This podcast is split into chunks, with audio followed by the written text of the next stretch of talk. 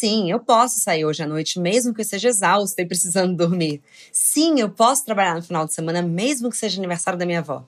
Sim, eu posso aceitar esse convite para almoçar num restaurante super caro, mesmo sabendo que meu orçamento está apertado esse mês.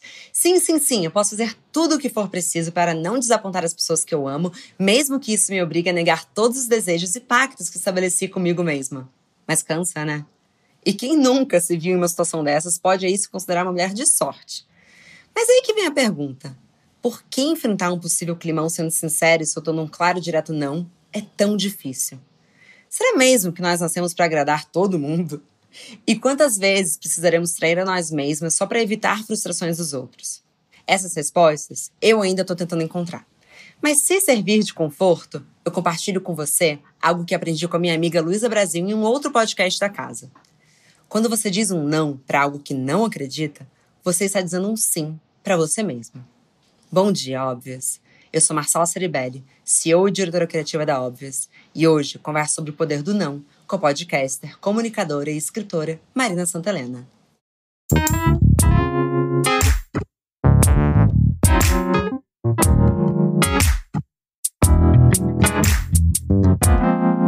Bom dia, Óbvias. Marina, que honra te receber no Bom Dia Óbvias, a embaixadora dos podcasts no Brasil. Gente, esse título. Obrigada, Marcela. Estou muito feliz de estar aqui. Eu gosto muito do podcast, gosto muito de você e é uma honra para mim. Totalmente recíproco. Como você tá? Você tá bem hoje? Hoje sim, estou bem. Hoje está fazendo sol, né? Um pouco antes de começar a gravar, a gente estava falando que aqui na minha casa é sempre mais frio. Então, quando tá frio em São Paulo, aqui tá muito frio. Então, hoje finalmente fez um sol, então eu tô feliz, tá? Eu tô ficando feliz com pouco esse ano, porque é o que temos. É, a gente tem pouco esse ano mesmo, né? Não, não vai dar pra esperar nada muito extraordinário. Marina, eu falei que você é embaixadora do podcast, mas acho que para quem caso não te conheça, queria que você se apresentasse. Sabemos do Wanda, tem também Orelo. Conta um pouco o que Marina faz hoje. Gente, hoje, assim, eu pensei que esse ano ia ser um ano mais tranquilo por estar em casa, né? Mas eu sou a Marina do podcast um Milkshake chamado Wanda, que já existe há seis anos. A gente está aí, é, né? Quando o podcast era mato, ainda falando isso. É, mas aí, desde o ano passado, eu tenho o Estilo Possível também, tá no episódio número 60 agora né, que eu trabalhava com moda e queria falar mais disso, ter um espaço além do Vanda para falar isso, criar o estilo possível. E desde o começo do ano eu trabalho na Aurelo, que é um aplicativo focado em, em podcasts, né, uma plataforma nova, que brasileira, 100% brasileira, e a primeira plataforma que remunera os podcasters por stream, que a gente sabe, você que é podcaster sabe que isso é uma questão em vários, várias rodas de podcasters. Isso é super uma questão, inclusive, é, bom, eu me sinto bem à vontade para fazer essa publicidade aqui. Então, se você estiver ouvindo a gente no Bom Jobs, em qualquer plataforma de streaming, fica nosso convite para baixar o Orelo, porque de fato é a única plataforma que remunera os podcasters e tem um formato bem novo também, né, de assinatura. Tem, é um, é um uma plataforma de stream, mas é só de podcast. Então, ela tem a assinatura ela tá abaixo das assinaturas das outras plataformas, que a gente sabe que entra numa guerra de streams hoje, então custa R$ 6,90 e desses R$ 6,90, R$ reais são doados para o podcaster que a pessoa escolher. Então, tem várias formas de doação ali, de fomentar a cadeia de podcasters, que a gente sabe que isso que eu falei de, é falado em várias rodas, é porque é uma questão para quem cria podcast no Brasil hoje, como monetizar e como trabalhar com isso, né, de uma forma mais sustentável. Então, eu acredito muito nesse modelo em que a gente consegue trabalhar em rede e fazer essa parceria com quem ouve, né? Quem ouve suporta o podcast por ouvir e por doar alguma quantia. Acho, acho importante. É muito honesto, é muito justo. Mas, Marina, nosso papo hoje não é sobre as plataformas de streaming. é sobre o poder do não. E eu te conheço muito pouco, né? A gente já se conheceu em algumas situações, mas eu te vejo como uma mulher que sabe impor limites. Pode ser uma sensação minha é, externa e já ter, por ter estado muito Wanda, mas eu queria saber. Você vê o não como uma forma de autocuidado? Você é uma pessoa que sofre talvez uma certa dificuldade para dizer não? Qual é a sua relação com isso hoje? Olha, ela oscila, Marcela. Não é uma coisa assim que eu sempre soube dizer não. Eu já já deixei muita gente passar dos limites por ficar com vergonha ou por ficar assim, ai meu Deus, o que, que vão pensar de mim se eu falar não agora? Vou passar por uma pessoa grossa. E eu acho que esse ano eu tive muita dificuldade em dizer não também, mas eu acho que é muito importante para a gente conseguir se impor até, né? O não é tão importante quanto o sim. Eu tive fases de sim, tipo assim, ai, me separei. Nossa, sim, vem a vida, me leve, vou dizer sim para tudo. Tive essa fase, mas aí depois você fala, cara, não, não preciso dizer sim para ter algumas coisas que não precisa. Calma né? Então, é, agora eu tô. Esse ano foi difícil porque essa história de ficar em casa é muito assim, ai meu Deus do céu, o que, que eu vou fazer de trabalho? Como é que vai ser, né? Eu tô em casa, eu preciso abraçar o máximo de coisas possíveis. Então, eu fui dizendo sim para uma série de coisas e chegou em setembro, eu tava estafada, assim, tava exausta. Cara, não consigo dizer sim para mais nada. E aí eu comecei a, a cortar algumas coisas que eu podia, dizer, cara, isso não, isso não vai dar, isso aqui não vou fazer. Eu acho que faz muito sentido, porque na verdade, quando a gente começa essa cultura do sim, né, tá muito conectado com essa coisa da heroína, de vamos lá, eu enfrento novas oportunidades, novas aventuras, novas experiências. Mas ao mesmo tempo, a gente precisa ser capaz de dizer não, mas também não sofrer com isso, porque não adianta você, ah, não, mas aí depois fica lá meu Deus, por que, que eu fiz isso? Eu acho que é muito importante a gente entender, não, a partir daqui eu não vou. E às vezes você precisa falar um sim. Eu adorei o que você falou de separação, porque eu acho que nada como estar solteira e falar uns sims errados. para aprender, tá aí um poder de, do não. Mas acho que também tem a coisa da expectativa com o outro e da gente querer parecer a mulher de boa. Porque ninguém quer cair no lugar da mulher chata, que é muito fácil de cair. É, mas você acha que isso vem naturalmente num processo de amadurecimento? Então, com o tempo, a gente aprende que a gente não precisa ser tão de boa o tempo todo, ou até muitas vezes boazinhas, com muitas aspas, ou a gente precisa ir adquirindo ferramenta com o tempo? Olha, eu acho que depende muito de coisas da vida. Eu vou te dar, vou dar alguns exemplos aqui para a gente ir pensando juntas, até quem está ouvindo também. É, eu acho que questões de família, vamos dizer assim, sua mãe te pede alguma coisa, o seu pai te pede, e sempre foi assim, você sempre fez. Eu tenho uma amiga que ela é super a mãezona dos pais, assim, ela que cuida, ela que vai lá, e ela meio que. A vida dela gira em torno daquilo. Então ela vive me ligando triste porque fala: "Cara, eu não consigo impor limites para os meus pais, que sempre me pedem, eu vou lá e resolvo as coisas para eles e faço tudo por eles". E aí eu mesma, ninguém resolve nada por mim. Eu que tenho que resolver. Então, assim, eu acho que isso de família é uma construção que vem da infância, né? Desde sempre foi assim. Então, é mais difícil você conseguir quebrar e dizer, cara, não vou fazer, não quero, sai fora, a partir de agora vai ser de outro jeito. Então, tem é mais delicado. Agora tem esses nãos da vida, assim, não profissional, um não uh, ah, para alguma pessoa que não é tão próxima como você, que nem um pai, né? Assim, chega um, um cara que, que tá querendo ficar com você, alguma coisa assim. Tá, é mais fácil você falar, não, não quero, não vai rolar. Mas tem uns não relacionados a questões emocionais que aí pegam, aí é, mais, é bem mais difícil, né? O buraco é mais embaixo de você conseguir impor limites. No Wanda a gente recebe muitos casos e eu adoro os casos que a gente recebe lá, porque a gente vai estudando coisas que acontecem com as pessoas que você, você fala: Meu Deus, como é que a pessoa deixou isso acontecer com ela? Ela não disse não do começo. E a coisa vai virando um monstro, né? Um bicho de sete cabeças que você não consegue mais. Chega num ponto que é muito difícil dizer não. Mas eu acho que é sempre possível. É uma questão de, de testar, sabe? É, eu acho que isso que você falou é verdade. Às vezes é um pequeno não que você deveria ter dado no início. Muitas vezes a gente evita pequenos momentos de desconforto e depois vira uma coisa que você fala, cara, como que a gente chegou aqui? E quando eu penso é, em por que, que isso acontece muito mais com mulheres, eu acho que é porque tem um pouco do estigma do que, que é um homem que sabe impor limites e o que, que é uma mulher que sabe impor limites. Como que você vê essa diferença de expectativas entre você e talvez outros homens que você convive? Você acha que eles são melhores vistos quando eles falam, não, isso aqui eu sou contra? Você acha que eles têm uma cadeira mais confortável do não para quando você é homem? Sem dúvida, como tudo para quando você é homem, né? É muito mais fácil. Se eu falar algumas coisas, eu viro a megera instantaneamente, assim, eu viro a pessoa que, nossa, que mal-humorada ela, né? Isso que, que você falou no começo. Eu tenho uma impressão de que você é uma pessoa que sabe impor limites.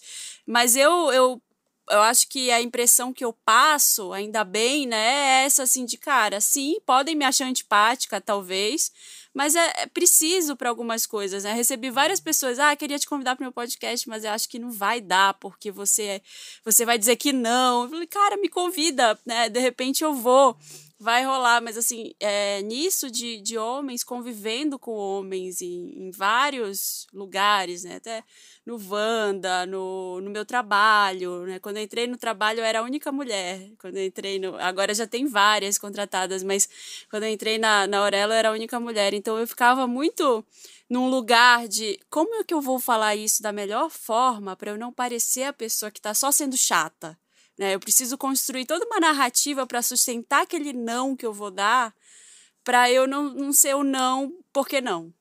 Eu tenho que, que escrever mais coisas nas entrelinhas e eu acho que os caras, eles. Se eles falarem apenas não, tá tudo certo. Assim, não vai ser algo que vai ser tão mal visto como mal encarado, né? Como se eu falasse.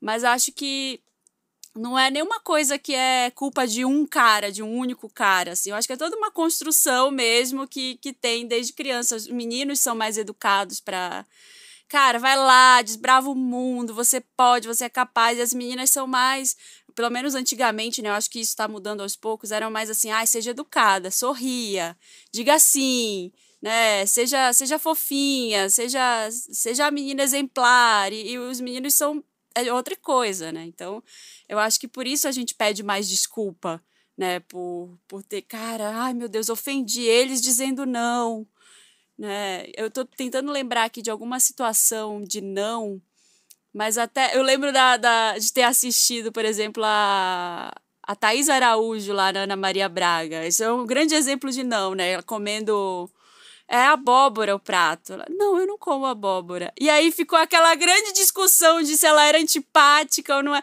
Cara, ela não gosta de abóbora. Ela não gosta de abóbora, gente. É isso. É muito simples, sabe? Ela não é antipática, ela apenas não gosta de abóbora. Eu acho que tem um estigma feminino da gente ser mais permissiva mesmo. E a gente é um pouco as administradoras da vibe do ambiente. Eu acho que se espera isso. Então, quando uma mulher traz o discordo, eu não quero, eu não posso para o ambiente, às vezes é de fato uma situação um pouco desconfortável. Eu acho que as pessoas não estão acostumadas a ver uma mulher trazendo desconforto, porque durante muito tempo a gente estava ali para trazer todo o conforto para todo mundo que estava no ambiente. Então é um pouco de uma quebra. É, mas já que você falou de educação, Marina, você tem filho, né? Tenho uma filha de dois anos. E a maternidade dificulta ou facilita os nãos da vida? Porque você tem que falar muito não para ela, eu imagino. Tenho. É, é... Eu acho que facilita, num, por um lado, porque na minha cabeça é muito. Agora, pelo menos quando ela é menor, eu tenho muito claro o que, que dá para fazer o que, que não dá. Né, o que, que é possível. Eu não vou deixar ela, ela quer ir correndo, vai cair da escada. Não, não pode ir na escada sozinha. O não aí, sabe? E aí agora começa a falar, vai ficando mais difícil porque eu estou tentando, começando a ensinar a seja educada com as pessoas, mas também como é que é o seja educada, mas não seja permissiva, sabe? É uma linha muito tênue que tem aí. Eu tenho, tenho uma amiga, uma conhecida, né, uma, que eu sigo até no, no Instagram, participou do meu podcast, a Lua. Ela é educadora parental. A Lua Barros. Nossa, uma celebridade entre todas as minhas amigas são mães. Ela é maravilhosa. E ela, eu vi outro dia no Instagram ela falando assim: "Cara, minha filha chegou, ela não queria comer a comida que tinha na mesa, ela reclamou, falou mal e eu respirei fundo e não falei nada. E, e depois a gente conversou. Por quê? Porque eu quero ensinar que ela pode chegar e ela pode reclamar num lugar. Ela não vai ser a pessoa Tipo, ela tem que comer o que tem, é aquilo que tem para comer. Não vai ter outra coisa. Eu não vou levantar e fritar um ovo para ela, né? Meio que isso que eu entendi. Assim, ela vai comer o que tem, ela... mas ela pode reclamar. Porque aí, quando ela chegar no restaurante e a comida estiver errada, ela vai ter a liberdade, ela vai se sentir livre o suficiente para reclamar e para falar alguma coisa, sabe? Para impor os limites do que, que ela quer, onde ela quer. Então eu achei isso fascinante, porque para mim, assim, na minha cabeça era simplesmente, não, senta aí e come. Nossa, e eu acho que até hoje eu não sou a pessoa que fala no restaurante, olha, veio errado o meu pedido. Eu acho que eu como ainda. É, eu também. Eu ainda tenho uma certa dificuldade de falar, olha, tá errado. Ainda tem uma coisa assim, eu não quero incomodar. Só que aí quem acaba incomodado somos nós, né? Que a gente vai lá e come abóbora. Sim, é isso. Então, assim, é, é muito difícil, é toda uma construção, né, para isso. Assim, com dois anos, a minha filha tá numa fase super testando o limite, né? Testando, assim, o que que dá, o que que não dá para fazer. Então a gente está muito em casa e a gente está trabalhando, fica se revezando, né? A hora que eu estou trabalhando, meu marido está com ela, a hora que eu estou trabalhando, ele, ele, é, a hora que ele está, eu estou, enfim. E aí agora uma hora, várias horas que a gente trabalha ao mesmo tempo, ela fica vendo desenho, ou fica fazendo alguma coisa do nosso lado, assim. E às vezes ela quer ver desenho o dia inteiro. E não, né? Não, não dá. Então tem, tem coisa. Aí começa a gritar: Eu quero ver desenho. Não, calma. Vamos conversar. É toda uma história aí para para a criança não, não, não ficar traumatizada e a gente também conseguir fazer outras coisas. Nossa, e que na verdade eu acho que as crianças estão aprendendo muito a conviver com o não na quarentena, né? Porque elas estão tendo que conviver com os pais trabalhando, com todos os limites dentro de casa. Que fase louca para ter dois anos e estar quarentenada, né? Muito, muito difícil. Assim, a, a pediatra fala que até os três anos, mais ou menos, a criança vive muito no mundinho dela e ela não precisa tanto de outras crianças, ela não precisa tanto desse convívio social, né, que, que a gente que ela tem na escola depois dos quatro, que é obrigatório. É, mas eu sinto que a, a, minha filha já pede, ah, por que, que, por que, que não vem ninguém aqui? Né? Vem, aí vem às vezes o um, um jardineiro aqui arrumar uma coisa, eu quero ir lá com ele. Eu quero contar para ele, aí já começa, ela quer ir lá ver as pessoas. Então é muito difícil esse momento assim de tá? Por que explicar por que, que a gente não sai de casa? Deixa eu, deixa eu explicar para criança de dois anos por que, que a gente está aqui e não pode sair, né? É, é, complexo. Sem criar uma cultura do medo também, né? Porque não adianta deixá-la com medo, ela tem que se sentir protegida, porque ela está protegida, ela está em casa. Nossa, eu realmente digo isso para todas as mães que eu entrevistei nessa quarentena. Eu sou muito fã de quem está passando por isso com filhos em casa, assim. É toda a minha admiração. Sabe, é, Marcela, eu acho que essa história de eu abraçar muita coisa esse ano tem a ver com maternidade também, assim, é muito o rolê maternidade todo é muito assim, você passa o primeiro ano só com o filho, né, os primeiros seis meses, pelo menos, muito focada ali, amamentar e tudo. E aí eu fiquei esse tempo inteiro pensando, cara, eu preciso voltar para o mercado de trabalho, eu preciso é, me equiparar ali as pessoas, elas estavam correndo enquanto eu estava em casa, é, fica uma noia, assim, né? Fica uma coisa, preciso voltar correndo. E aí eu voltei, quando ela fez seis meses, eu voltei a trabalhar aos poucos, atendendo cliente de consultoria de estilo, já gravando o Wanda, comecei, voltei a gravar o Wanda quando ela estava com quatro meses. É, muito muito lentamente, assim, sabe? Aí esse ano, que ela, ela já tinha feito um ano, já estava com um ano e meio, né? Então eu falei, é 2020 é o ano que eu vou bombar de trabalho. E aí veio a pandemia. Eu falei, putz, eu não, como é que eu vou fazer? E aí eu tinha entrado no mestrado em, no começo do ano. Comecei a trabalhar na Aurelo fixo e é, tem o Wanda que a gente grava terça e quinta à noite. Tava com estilo possível, que eu dei uma pausa agora porque eu não conseguia mais nada e comecei a escrever uma coluna no UOL. E aí eu, eu, eu, eu fui aceitando, assim, vou voltar com o estilo possível, é uma coluna, é aula do mestrado, vamos! Nossa, muitos sim, sim, sim, vamos, vamos! Vamos, porque se eu parar de novo, minha carreira vai estagnar de novo e eu vou ter que eu não vou conseguir, eu preciso fazer isso para recuperar aquele tempo que eu passei ali sem trabalhar. Na minha cabeça estava assim. E aí em setembro eu dei uma deu uma caiu uma ficha assim gigante de que, cara, não, você não não vai dar para você fazer isso. É, é, humanamente impossível. O que, que você está querendo provar fazendo isso? Tá? Não precisa fazer tudo isso que você está fazendo. Então eu comecei a falar, ah, tá, então o estilo possível eu vou parar, daqui a um tempo eu vou fazer X episódios e vou parar. A coluna, eu vou sentar um dia, um único dia escrever. O mestrado, talvez eu precise trancar, não vai dar para eu conseguir fazer isso esse ano, não é algo super urgente, então talvez eu tranque no final do semestre. E, e assim as coisas foram se organizando. Então eu acho que tive muito sim na vida profissional esse ano, mas eu caiu a ficha de que não dá para fazer isso, né? Não dá para pegar tudo. Eu tive um momento muito parecido no ano passado, não teve a ver com maternidade, mas eu acho que eu disse sim ano passado para 99,9% das coisas que me chamaram. Então, assim, eu fiz todos os podcasts que me chamaram, falei em todas as faculdades que me chamaram, fiz todas as palestras. Sabe quando assim? Eu só dizia sim.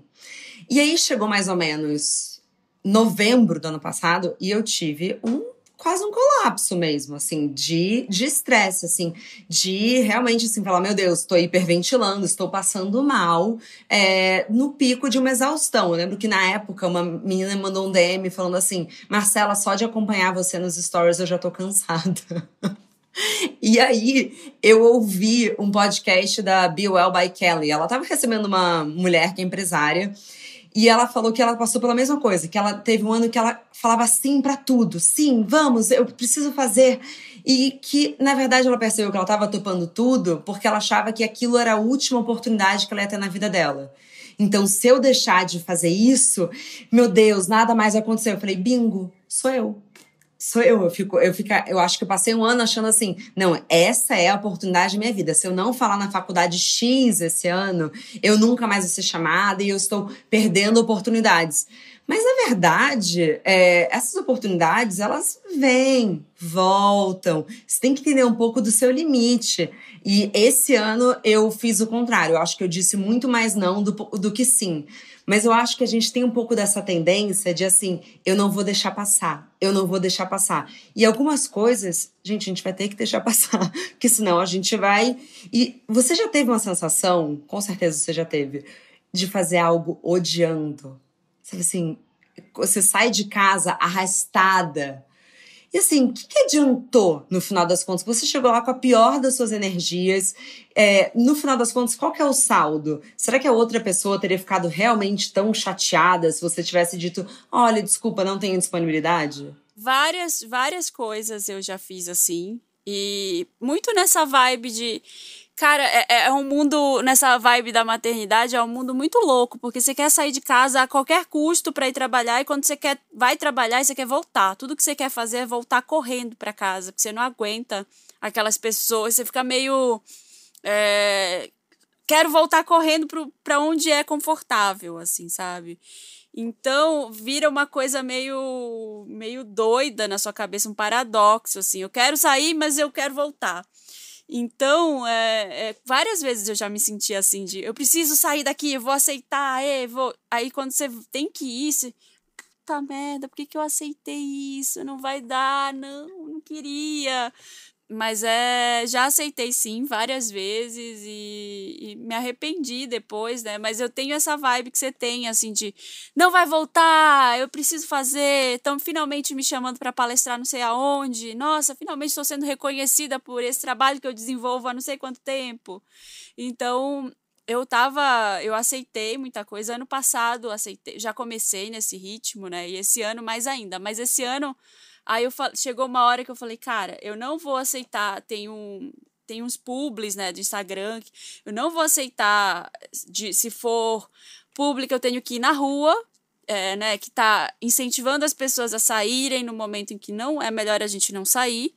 Então já tem essa linha de corte. Aí eu disse não para um monte de coisa, né? Para marcas que não estão alinhadas com, com o que eu imagino. Não vou participar de live. Não participei de nenhuma live. Eu, acho que de uma live eu participei.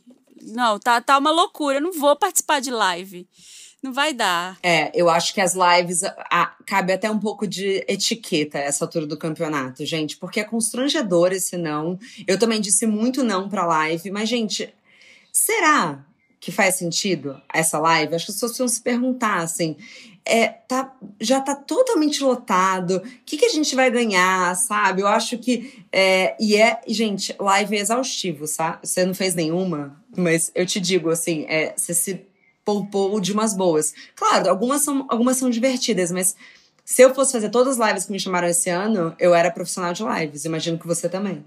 É, na verdade, eu lembrei aqui que eu fiz duas no Instagram de outras pessoas, assim, que um é um amigo meu, amigão, que é tem uma agência, assim, eu falei, ah, legal, vai ser, e vai ser um papo legal, porque, né, vai, vai ser divertido. Uh, o outro era uma de moda de um negócio que eu queria muito, de fazer, que era entrevistar uma pessoa que eu admiro. E foi isso, assim. Aí tinha uma live que era para acontecer no meu Instagram, que aconteceu, mas aí no meio da live você fica se perguntando também por que, que eu tô fazendo essa live, o que, que ela entrega para as pessoas, né? O que que por que, que eu tô fazendo a minha vida? É porque você tem que, uh, trabalhando desse jeito que a gente está falando aqui, né? Pegando um monte de coisa, tem que fazer live sábado à noite. Tem que fazer domingo, sei lá, num horário em que você precisaria descansar, né? Tem um livro que, que chegou aqui em casa que eu tô louca para ler, ainda não li, que chama Sociedade do Cansaço. Que ele fica. que, que é muito sobre esse momento que a gente está vivendo, né? De. É, dos efeitos desse discurso motivacional. Você pode, você consegue, abraça aí o mundo, né? Tem muita gente agora que é o o tal do coach, é o tal do não sei o que quântico, que, que vai te ensinar a, dar, a ser a melhor versão de você mesmo.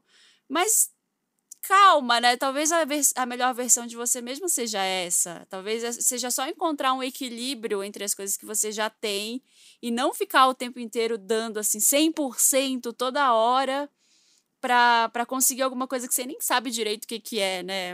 Tem que ter um objetivo claro para a gente conseguir é, seguir.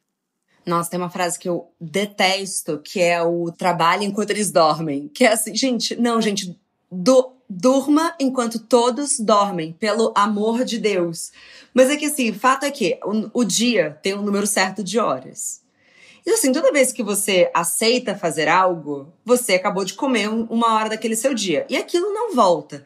Então eu fico imaginando, Quanto tempo a gente perde também um pouco elaborando cenários, umas desculpas, meio que sofrendo, quando seria muito mais rápido e indolor se a gente fosse mais assertiva, dizendo assim: então, nesse momento, eu não tenho.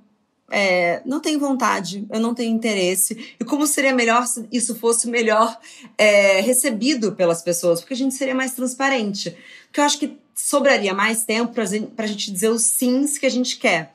E você falando, eu fiquei pensando se a cultura do sim não está um pouco conectada com a glamorização do ocupado. Hum, verdade. Várias vezes eu mesma já caí na armadilha do Instagram de me pegar assim, vendo. Você falou que a menina viu você e falou, ah, já tô cansada. E eu ficava vendo, principalmente nessa época, assim, puerpério, vendo as pessoas trabalhando na rua, eu falava, gente, tá todo mundo trabalhando, eu tô aqui, eu tô perdendo espaço no mercado de trabalho, tá todo mundo indo para frente, eu não tô. E fica essa coisa, né, de, nossa, olha que legal, a pessoa teve sete reuniões né, hoje e ela tá indo aqui para um evento à noite, maquiadíssima, arrumada. Gente, ela tá, olha, eu, preciso disso também para minha vida. Já me peguei nesse nesse momento, assim, e falei, cara, o que, que você tá louca? Para, você tá, você tá ficando doida de, de glamorizar isso. Calma. Você tá vivendo o que você tem que viver. Mas é muito difícil não cair nisso em nenhum lugar. É uma cilada, óbvio. Mas assim, é, eu também já caí em alguns lugares. Quando eu comecei a dizer não, e aí, por exemplo, você diz, gente, vida real. Você diz não para um publi. Ah, isso aqui eu não quero, não acho que tem a ver comigo. Aí você vê quem é que pegou o público que você negou. Aí você fala, ai, Marcela, sabe? Ai, você fica, você fica escolhendo, depois esse dinheiro não volta. Olha as bolsas que essas minas têm. Você fica pra que tantos valores? Nossa, é. eu tô brincando, mas você cai num lugar, assim, eu acho que a internet, ainda mais nesse momento que a gente tá vivendo é, essa vida social mais do que nunca, muito falsa, né? Porque é, eu, por exemplo, assim, eu continuo bem isolada. Então, assim, eu, ve eu saio na rua, não tenho noção da vida das pessoas que estão passando, mas no Instagram eu tenho noção das pessoas, da vida das pessoas que estão passando. Ah, no Instagram, eu já, já fiquei com ódio de várias pessoas na praia. Eu falei, olha, não é pra estar tá na praia, entendeu? Vou dar um follow aqui na pessoa, mas você queria estar tá na praia. A verdade é essa, né? Você, você fica com raiva porque é o que. Eu fiquei com raiva, pelo menos, porque é o que eu queria estar tá fazendo. Queria estar tá na praia. E aí você vê a pessoa todo dia numa praia diferente. Fala que eu sou idiota, sou trouxa. Tem 10 pessoas aqui respeitando esse isolamento e uma delas sou eu. As últimas isoladas. Não, mas eu, eu também passei por isso, mas eu tive que fazer um exercício interno de entender assim. Marcela, se você tivesse a oportunidade, você iria? Assim, se tiver. Porque eu, algumas pessoas ficaram isoladas na praia. É, então eu não podia julgar. De fato, assim, você tá. Gente que passou dois meses na praia. Que bom pra você que ela chora. Que bom, né? Chorando, caca crying. Mas uma coisa que eu acho que é legal de exercitar, que eu exercitei um pouquinho esse ano, é tentar falar o não, mas sem inventar desculpa. Que eu acho que é importante. Porque às vezes a gente fala, não, mas é porque ah, eu tenho o aniversário da minha tia-avó. É tentar assim, tipo, oi, tudo bem? Eu agradeço muito o convite, mas eu não vou conseguir. E se a pessoa insistir, aí você pode falar, gente, é porque assim, eu prefiro ficar em casa. Isso na minha rede de amigos, é, as minhas amigas já me conhecem muito bem. Eu falo abertamente, Marina, tipo, ó, oh, não, esse final de semana eu só quero ficar com os cachorros. E, e ao longo do que eu fui criando esse espaço, tem também um pouco do respeito do outro, que é você aceitar ou não. Você falando do Natal, por exemplo, na minha família tá assim, crise, crise total porque a minha prima, é, ela é médica, na verdade, meus tios e minha prima são, médicos, mas a minha prima tá no, tá no front, né? Ela tá atendendo os pacientes de Covid. E começou-se a falar de vamos todos para é, passar o Natal juntos. E ela entrou no grupo da família e falou: Eu não acho que deveria acontecer. É, inclusive, fica aqui uma recomendação médica, viu, gente? É, porque é um período perigoso de pegar avião, porque vai ter muita gente. Então está sendo negociado um Natal todos de máscara, distantes e num, e num jardim. Olha que Natal animado, que Natal feliz. é melhor não ter, né? É, melhor não ter às vezes, não sei. É difícil, porque você vai ver uma, sua tia ali que você ama, sua avó, sei lá, e você quer abraçar a pessoa. Né? Como é que você vai ficar longe? E uma hora as pessoas vão comer. Elas vão ficar de máscara? Como, como funciona a ceia de Natal de máscara? Para mim não faz sentido. Não, para mim não. E ainda mais uma família italiana que a gente vai para comer mesmo, para comer pra caramba. É, não, não sei, sabe? Eu tô com muitas dúvidas com relação a isso. A minha mãe, ela veio pra cá, pra minha casa, passar um, um mês ficou aqui um tempo, foi, foi maravilhoso o tempo que ela ficou, mas ela veio assim, com face shield, ela veio com um sobretudo de luva, ela veio completamente e veio num voo vazio, não tinha ninguém perto dela, assim, duas fileiras para frente. Foi muita sorte porque foi em setembro. Agora, ela me ligou, falou: "Quero vir, quero ir em dezembro pro Natal". Falei: "Não, você não vem em dezembro pro Natal, porque ela mora em Belém do Pará, ela vai ter que pegar um voo de três horas ela já tem mais de 60 anos. Falei, não, cara, não, não vem, por favor. E eu também não vou, porque eu vou ter que levar uma criança de dois anos num avião que eu não vou conseguir controlar. Ela vai passar a mão e passar na boca. Ela vai. Não, não vai dar para fazer isso. Então, a gente está começando a desenvolver essa conversa e esse, esse não né? Mas eu tô, eu tô com você. Eu acho que assim, eu acho que no Brasil a gente também, além dessa coisa de ser mulher, a gente tem uma coisa da cultura do eu preciso explicar para a pessoa, né? Eu preciso dizer que eu não tô sendo grosseiro, eu sou, eu sou legal, eu só não vou poder fazer isso porque minha avó, é isso que você falou, a minha avó tá doente, não sei o quê. É, uma vez a, a gente foi para Portugal e aí tinha dois carros, assim, dois carros com pessoas combinando ali. Como a gente vai se encontrar? Eram dois táxis. Aí um taxista falou pro outro assim: ah, é, dá-me teu número de telemóvel, que eu te ligo pra saber pra onde estás. Aí o outro olhou para ele e falou: Meu número de telemóvel não te interessa. E, e, tudo bem, assim, a gente ficou todo mundo olhando assim, nah, agora ele vai dar um socão na cara dele, né? É isso que vai acontecer. O próximo passo é esse. Não, não te interessa, é isso. E, e pronto. Cara, que maravilhoso. É, porque a gente não sabe lidar tão bem. Mas, gente, tem uma provocação muito boa que eu peguei é, estudando para esse episódio, que eu entendo que quem tá ouvindo a gente pode falar, gente, mas e daí que eu quero agradar todo mundo? É, eu, quero, eu sou uma pessoa agradável. Tem uma mensagem diretamente do autor Byron Katie, que ela, ele fala que agradar compulsivamente as pessoas é uma das melhores formas de manipulação. Porque muitas vezes a gente se engana achando que tá apenas sendo pessoas muito decentes. Então, não, eu sou muito decente, é por isso que eu agrado todo mundo mas geralmente a gente espera algo em troca. Só que se a gente está fazendo algo que a gente não quer, falando aquele sim que é sofrido, o que, que a pessoa tem que dar em troca? Ela tem que atingir expectativas muito altas para compensar por aquilo. E as pessoas não atingem. Então, na verdade, a gente fica se frustrando com as pessoas o tempo todo, mas achando que a gente está sendo altruísta e desesperadamente querendo ser amada e querida por todos. E tá aí uma cilada bem latina, né? Bem brasileira. tá, super.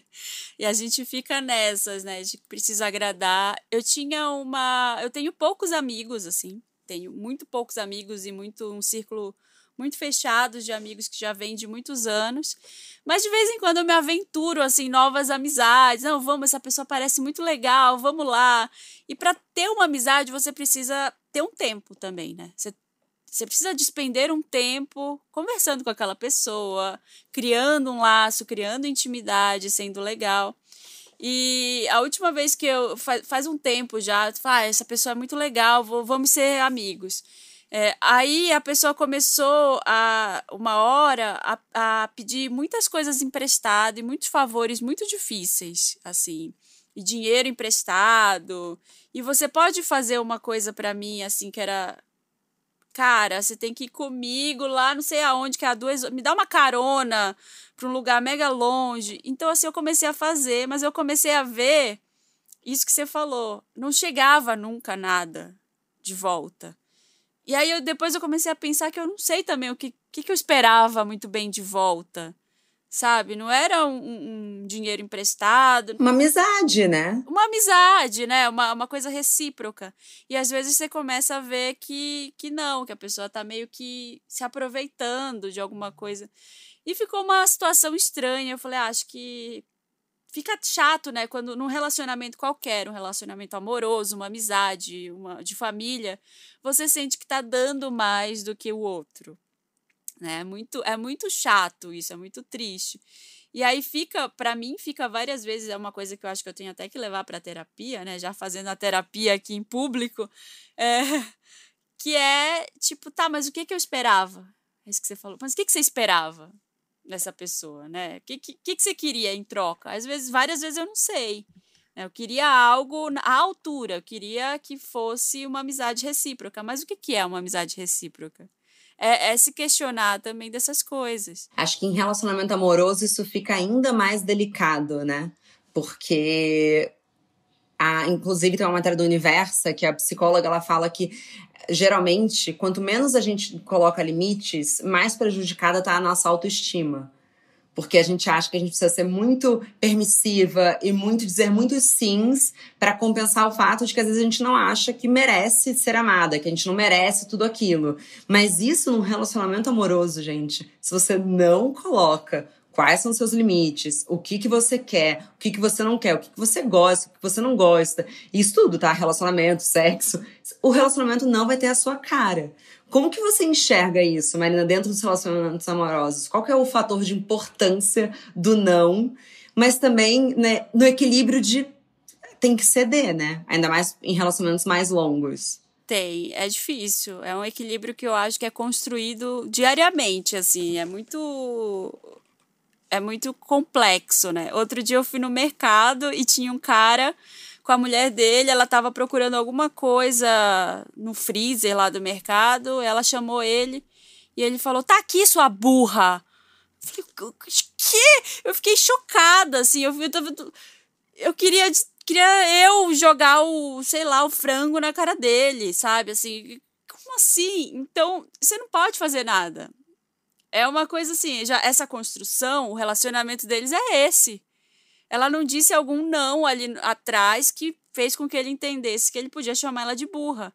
Mas só quem pode dizer que ele não pode fazer isso é ela. Eu não posso ir lá dar um tapão na cara dele e dizer, não chama ela de burra, seu idiota. Tipo, não dá para fazer isso. Né? É, é uma violência que você presencia, mas o que, que você faz? Né? Então, é, é uma construção. Se o cara chamou ela de burra naquela hora, quando começou isso? Sabe? Será que foi lá atrás? Será que é uma coisa da autoestima? Então é, é super complexo. Eu acho que, que o melhor caminho é o diálogo, sempre. No relacionamento amoroso, no, numa amizade, na família. Olha, eu não gosto disso, por favor, não faça isso. Você consegue não fazer isso? É, porque se você continuar fazendo, a gente vai ter um problema. Eu tenho muito problema com isso que eu falei de antecipar as coisas. Eu tenho muito problema quando eu sou avisada em cima da hora de alguma coisa. E aí eu, eu porque eu tenho toda uma programação, olha, minha semana vai ser assim. Então é do tipo, ah, eu vou precisar sair ali porque me chamaram do trabalho para fazer alguma coisa e eu tá, mas a gente não combinou. Então eu acho que para mim funciona um combinado. Assim, a gente tem um combinado, vamos combinar antes como funciona. Óbvio que imprevistos acontecem e nisso a gente consegue ceder. Tipo assim, cara, aconteceu um imprevisto, eu preciso ir lá, sei lá, minha mãe ficou doente, eu preciso ir lá visitar e, e você fica com a, com a sua filha, com a nossa filha, Kiki, né? Tem uma divisão ali também. Fico, claro, vai lá, né? Tá tudo bem. Quando o não combinado começa a ser a regra, aí eu acho um problema, né? E eu acho que é importante sinalizar eu, eu sinto, eu tô um pouco com a Lua Barros nessa, com relacionamento amoroso em relação à criança. Que eu acho assim, às vezes é, a pessoa tem que ficar. Eu acho que tem que ser muito claro qual que é o seu limite. Nem sempre ali no meio de de uma discussão ou de um momento um pouco tenso, que, gente, desculpa, realidade, relacionamentos tem, acontece, você vai conseguir estabelecer muito claro os seus limites. Mas eu acho sempre importante, mesmo depois que você faz as pazes, que já tá tudo bem, você puxar o momento em que os dois estão sóbrios ali emocionalmente e falar: olha, então, aquilo eu não aceito, eu não gosto, é, aquilo não rola para mim ó, você me avisou de última hora algo, tudo bem, eu cubro, mas depois sentar e falar, olha, então é muito importante para mim isso. Porque às vezes a gente fica achando, não, às vezes a pessoa não para de ultrapassar meu limite, mas será que seu limite tá realmente na mesa? Tá muito claro? Porque eu acho que muitas vezes a gente tem expectativas que moram mais na nossa cabeça, sabe? Tipo assim, não, eu não suporto isso. E ele vive fazendo, mas será que tá claro para outra pessoa que você não suporta isso? Isso? Ou será que parece que é um incômodo leve? Você entende o que eu tô falando? Não tô falando que fica DR o tempo todo. Mas alguns momentos cruciais, sabe? Sem, sem dúvida, eu concordo totalmente com isso, porque eu acho que você tem que mostrar, né? Você tem que falar, como é o caso do restaurante. Vamos trazer o caso do restaurante pro, pro, pro relacionamento. Se chegar a sua comida no restaurante e ela sei lá, ver um cabelo lá, não, não tá do jeito que era a foto do cardápio, e você não fala nada, você vai comer e tá tudo bem, mas aquilo é um momento na sua vida. No relacionamento, se as coisas não estão bem, as chances delas não darem certo mais para frente, assim, delas continuarem dando errado sistematicamente, elas são muito grandes, né? Então eu acho que sim, precisa ser dito. E o grande desafio é encontrar, por exemplo, para mim eu preciso é, eu tenho essa coisa da antecipação. Mas e se a outra pessoa não tem? Né? Como é que a gente chega no meio do caminho? Se para outra pessoa tá tudo bem, vivendo a vida sem planejar, e onde você chega ali num lugar comum que, que não te incomoda e que a pessoa também ela pode ser ela mesma, porque isso de, ah, eu vou mudar ele, eu vou, vou, vou transformar ele do jeito que eu quero. Não, isso não vai acontecer. Ah, é, gente, sem ilusão, pelo amor de Deus. Pelo amor de Deus. Ou, assim, se ela mudar muito também, também é possível que ela tenha perdido parte da identidade dela, né, ali dentro do relacionamento, que é uma coisa que acontece muito quando a gente vê aqueles relacionamentos 15 anos depois, 20 anos depois e a pessoa separa, ela não sabe quem ela é mais, várias vezes, né? Que ela só existe ali dentro. Então, acho muito importante a gente colocar aí essa individualidade na mesa e tentar preservar um pouquinho em, algum, em alguma alçada ali, porque você tem algo que é só seu. Não, perfeito, Marina. E você consegue lembrar algum não que tenha sido decisivo na sua vida? Algum que te marcou? Que eu dei ou que deram para mim? Ah, acho que agora que você falou, ambos. Teve vários, vários, vários. Eu, eu já. Eu tentei. Teve um não que eu dei para minha mãe, que foi muito significativo. Né? Hoje a gente está muito de boa com relação a isso, mas na época foi uma questão grande.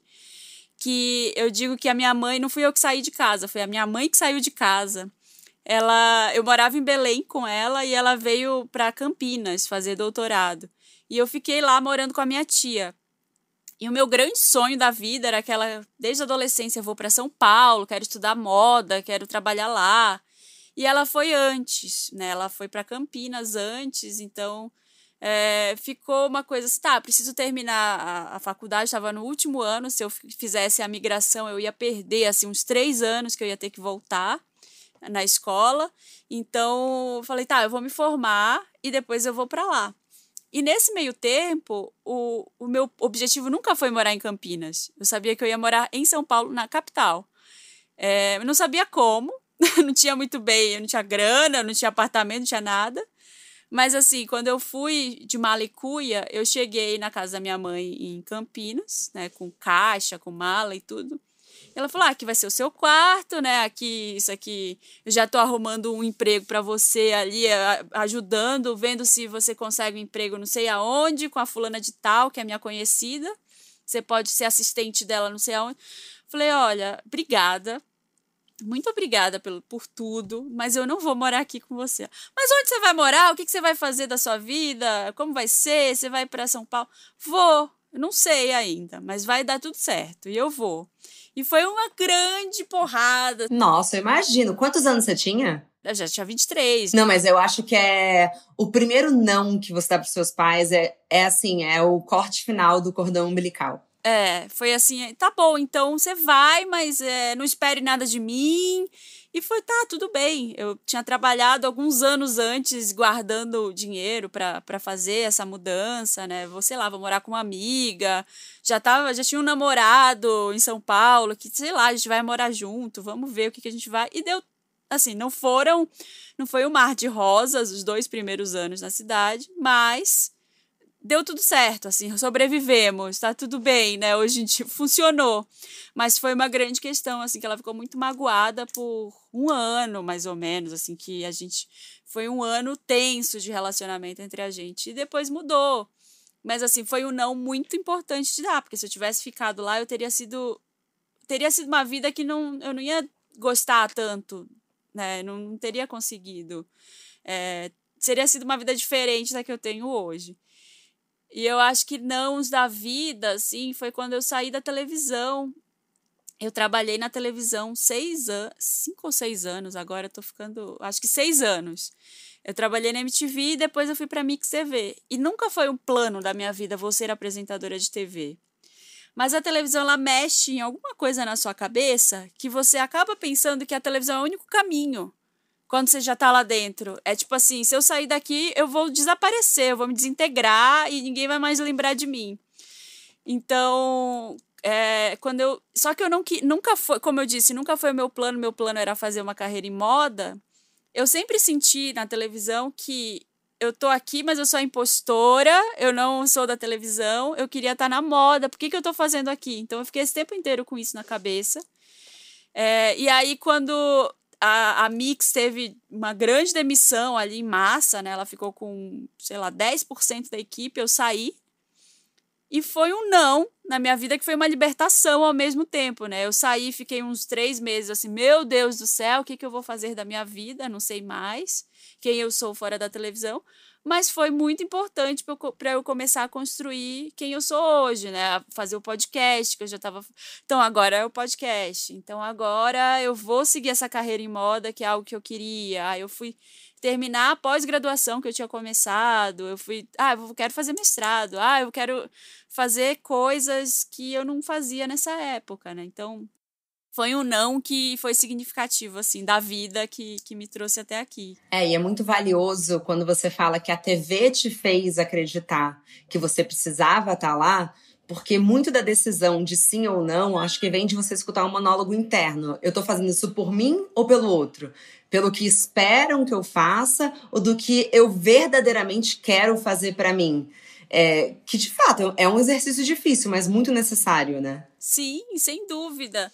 Eu acho que é, às vezes aparecem coisas que são apresentadas para gente como o único caminho e não são o único caminho, né? Tem uma série de caminhos ali na sua vida e ouvir essa voz é muito importante para decidir para onde a gente vai, né? Qual é o caminho agora? O que que eu faço?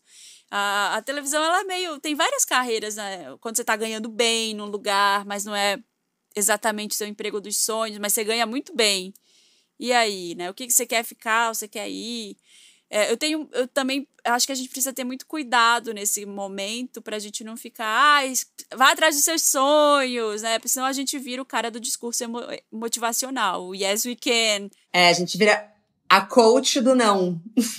não é isso, gente. Acho que é importante deixar claro: tem que engolir alguns sapos, não tem jeito, isso é a vida. É, nem sempre você não vai poder falar, não, eu não vou fazer essa entrega. É claro que a vida real chama. O que a gente está falando aqui é de, uma, de um outro lugar, é de você impor limites, mas é claro que a vida pede que você aceite bons nãos e também diga alguns sims meio encavalados, mas eu acho que você entendeu quanto que aquilo é uma coisa do cotidiano, quanto que aquilo vai significar uma coisa, sei lá, macro na sua vida. Sim, total, é isso aí. É você olhar o, o big picture, né, que fala assim, tipo, tá, isso aqui vai ser importante para mim no futuro.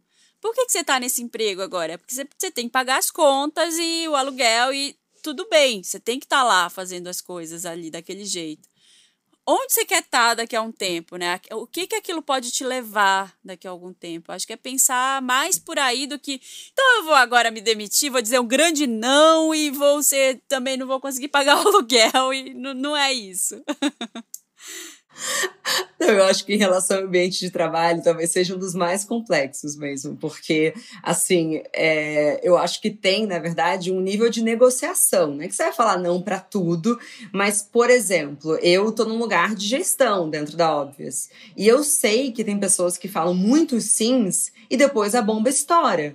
Então, tô falando de uma coisa cotidiana. Por exemplo, entrega. Fala assim, não, eu vou dar conta. Fica tranquila, eu vou dar conta. Fica, sim, vou dar conta. E aí chega ali na véspera não vou dar conta, não tenho. Era muito melhor que antes tivesse dito para mim: olha, eu não sei se eu vou conseguir. E aí a gente dava um jeito, sabe? Que eu acho que também entra no lugar do não quero parecer que eu sou dispensável. Eu acho que tem um lugar ali de uma insegurança. Não sei se é um não total, mas eu acho que às vezes levantar uma bandeirinha de eu não sei se eu vou conseguir, tá tudo bem.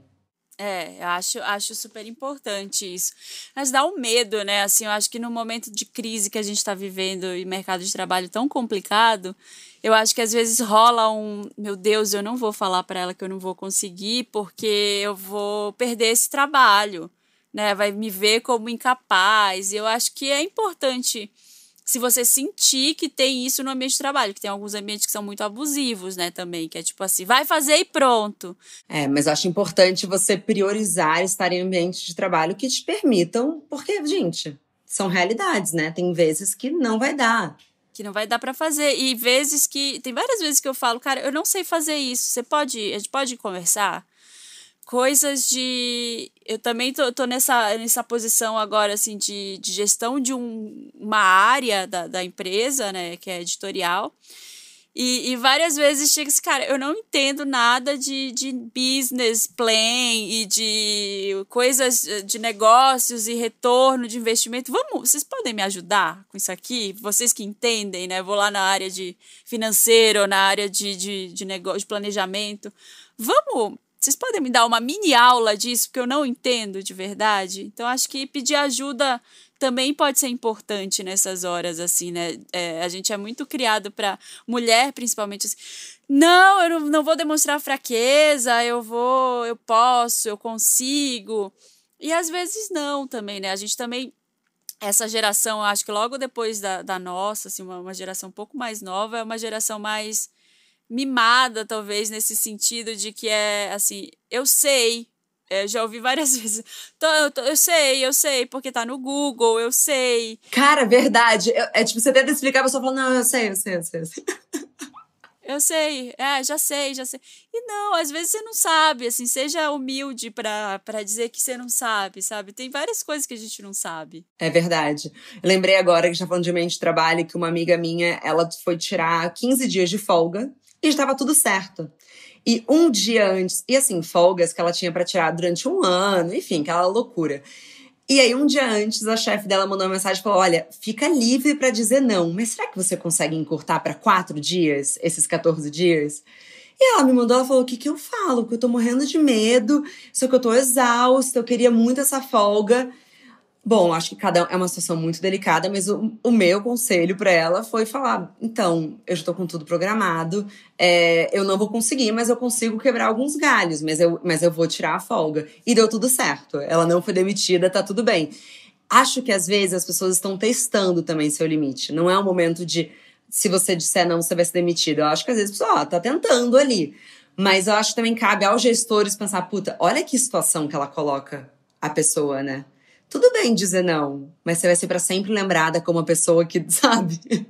Você disse não, né? É, é muito ruim isso. E eu acho que agora a gente está vivendo também num momento muito. Tá todo mundo se comunicando online, né? Ninguém tá no escritório. E aí, como você tá falando por WhatsApp, tá falando ali por, por vários meios diferentes, né? Às vezes chega aquela mensagem. Tem uma amiga que sempre me fala isso, né? No, comigo não tem acontecido ainda bem, assim, a gente tá muito consciente desse momento do final de semana e tudo mais. Uma amiga que sempre me liga, cara, minha chefe me manda mensagem domingo, à tarde, assim, pra pedir uma coisa, sabe? E o que, que eu faço? Eu preciso muito desse emprego, o que, que eu faço? Cara, responde segunda. Mostra, já mostra que, ah, mas ela fica irritada quando eu. Ah, você vai ter que conversar em algum momento e impor esse limite do domingo, sabe? Ou você, sei lá, tem algum momento que você pode trabalhar no sábado de manhã e aí você trabalha menos na quinta, sei lá, tentar fazer um ajuste de horas que você está trabalhando ali para isso não, não te afetar. É, porque o período parece que, como a gente está em casa, a gente está sempre disponível, né? Para tudo, inclusive para fazer o Zoom com os amigos, para trabalhar. E, na verdade, mesmo estando em casa, a gente tem que ter o direito de ter um momento de descanso, de ócio. Deixa a gente ter um pouquinho de ócio, gente. Marina, mas para a gente finalizar esse papo muito rico e cheio de nãos e alguns sims. É, de uma maneira é, quase que assim, você acha que existe alguma fórmula para dar essa virada do não você acha que quais são as ferramentas que a gente precisa adquirir é, para conseguir dar esses nãos sem sofrimento e também para não cair nesse lugar da vida louca? Qual que é o equilíbrio? Eu adoraria saber, Marcela, adoraria dar uma resposta aqui. Nossa, super profunda disso, mas assim, acho que passa muito por essa meditação que a gente falou aqui, sabe? É, o que que eu é respirar fundo e tentar ver o quadro geral assim do tipo tá o que que isso me ajuda agora eu preciso ir e pagar o aluguel eu preciso ir fazer tal coisa e, e, se, e se eu puder dar um conselho assim principalmente relacionado a trabalho é para as pessoas focarem muito agora, quando elas estiverem mais novas, assim, tipo dos 20 aos 30. Acho que depois dos 40 anos, que é para onde eu estou caminhando, as pessoas começam a, cara, eu não tem mais saco para isso. Não, não, sabe? E você começa a dar uns nãos mais foda-se, assim, sabe? Mais esse não inconsequente, assim, porque você não tem paciência para aquilo. Então, eu acho que essa construção do trabalho, se as pessoas conseguirem olhar para isso enquanto elas ainda conseguem ter essa energia do essa paciência maior, sabe? Até por uma ingenuidade que a gente tem de, da, da juventude, eu acho que, que é legal. Acho que depois de um certo tempo você começa a ficar mais, ai, mais sem paciência mesmo para coisas. Você vai trabalhar, uma pessoa mais velha trabalhando do lado mais nova, e você já quer. Ai, não, olha, não, não, não é assim, né? Tipo a Suzana Vieira, eu não tenho paciência para quem tá começando. É, eu acho que isso, isso começa a, você começa a dar mais nãos conforme você vai se conhecendo melhor, porque você não tá, não tenho tempo para essa besteira aqui, sabe? Meu, meu tempo já tá, já tá mais já tô à frente aqui disso. Então, é, é tentar construir algo ali para você construir até a sua paciência, autoconhecimento nesse momento, assim, de tá, o que que funciona para mim, o que que é legal, o que que vai me fazer bem, né, nessa, nessa construção de vida. Mas você nunca, já vou adiantando aí para as pessoas, você nunca vai estar tá feliz 100% com tudo que você tem aí, sempre vai chegar aquele ah, e se eu tivesse feito isso, né? Que nem a Marcela falou, se eu tivesse pego aquele publi, olha só quem pegou, sempre vai chegar. Não existe a plenitude, gente, não existe. Mas eu amei esse conselho das pessoas mais novas, porque, gente, é muito verdade. É, aproveita dos 20 aos 30 para dizer mais sim do que não, talvez. Porque depois, depois você não vai querer. Aproveita. Marina, muito obrigada por esse papo. Foi uma honra te receber no programa. E, enfim, volte sempre, por favor. Muito obrigada pelo convite, fiquei muito feliz de conversar com você. O podcast é um sucesso, é muito legal, eu gosto muito dele. E vida longa aí ao Bom Dia Óbvios. E é isso, obrigada.